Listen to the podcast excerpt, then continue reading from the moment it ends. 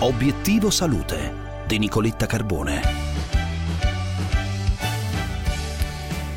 L'utilizzo di una mini turbina cardiaca a fibre ottiche ha permesso di effettuare un'angioplastica su un cuore fragile non operabile. A obiettivo salute il commento del dottor Jacopo Reglia, responsabile della emodinamica e cardiologia interventistica dell'ospedale Niguarda di Milano, che ha effettuato l'intervento. Buongiorno dottore.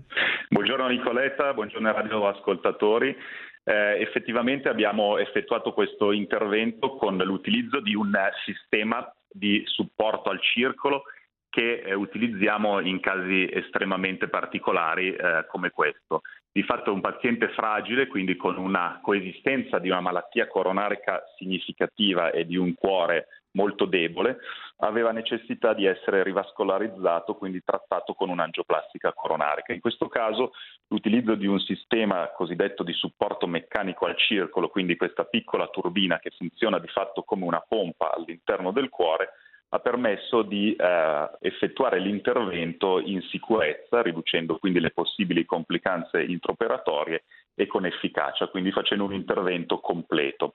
Questa turbina di fatto è un sistema che noi inseriamo attraverso un piccolo foro nell'arteria femorale, quindi nell'inguine, e viene portato a livello cardiaco e eh, la novità di questo sistema è il fatto di avere un sistema a fibre ottiche che permette un preciso posizionamento di questo dispositivo all'interno del cuore ed un monitoraggio continuo ed estremamente preciso di, che, di quelli che noi chiamiamo parametri emodinamici, quindi la pressione e il flusso di sangue. Di fatto questo sistema ha permesso in questo particolare paziente di portare a termine un intervento complesso in sicurezza e con efficacia.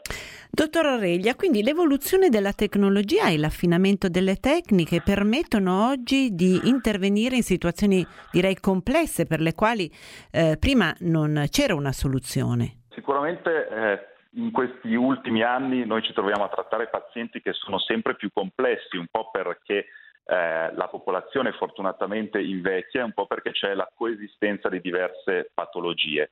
Di fatto l'evoluzione tecnologica che va di pari passo con quelle che sono le nostre tecniche che riusciamo ad ottimizzare, ci permette di offrire a pazienti che fino a qualche anno fa non avevano chance terapeutiche trattamento. Ad esempio l'angioplastica coronarica come in questo caso o il trattamento di valvulopatie come la stenosi valvolare aortica o l'insufficienza mitralica in pazienti con scompenso cardiaco anche avanzato sono rese possibili da sistemi di questo tipo.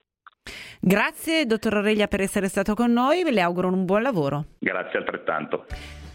Per oggi è tutto. Come ogni giorno vi do appuntamento sulla pagina Facebook di Obiettivo Salute.